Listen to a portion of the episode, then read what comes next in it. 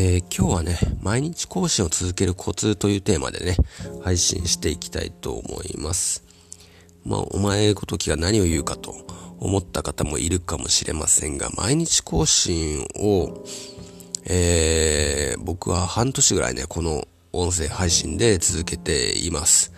これはね、あのー、まあ僕にとっては自慢ですよね。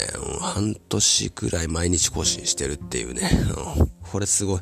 自分的にはすごいっていうね。うん、そんな感じです。で、これでね、コツがあるということなんですね。うん。まあ、毎日配信する内容もね、あんまりね、えー、なかったりするのをね、あの、ひねり出してね、考えながらね、あの、やってる感じですけど、えー、まあ、答えはね、簡単で、モチベーションがなくても、続けることができるレベルのことをやりましょうということですね。うん。まあ、モチベーションがなくてもできること。うん、要はやる気がないけど、できますよっていう状態を作るっていうことですね。で、これどういうことかっていうと、あの、毎日人ってやる気続かないじゃないですか、絶対。うん。特に最初の方は特にそうですよね。で、じゃあどうすればいいかっていうと、まあ、ハードルを下げるんですよね。うん。やることのハードルをとことん下げる。うん。例えば、配信、音声配信なら、まあ、まあ大体10分程度でいいと言われてるんですよね。基本的には。うん。で、10分でも最初は多分長いんですよ。じゃあ5分でいいよっていう話なんですよね。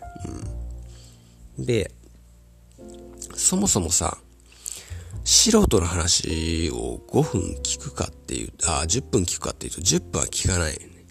5分で十分かなと僕は思いますね。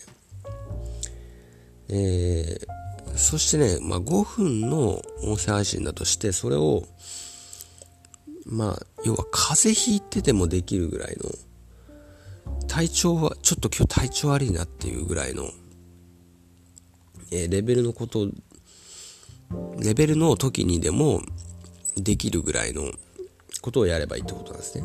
うん。だから、まあ、5分、5分の音声配信なんてもうすごい簡単ですよね。うん。え、寝てからさ、起きて布団の中でさ、配信しても別にいいわけですよ。うん。音声配信ならね。うん。ただブログだったらさ、パソコン立ち上げてとか、いろいろ大変じゃん。YouTube とかでも、うん。だからちょっとそれは無理があるけど、音声配信だったら全然できるんですよね。うん。で、えー、まあその、毎日更新の何がいいのかっていうと、やっぱ習慣化できるんですよね。うん。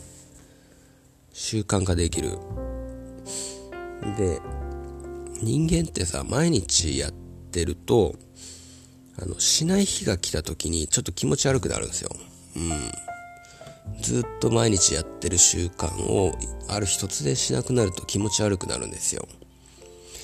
これは要は歯磨きとかさ、お風呂とかがそうなんじゃないかなと思うんですけど、歯磨き一日しなかったら結構気持ち悪いですよ。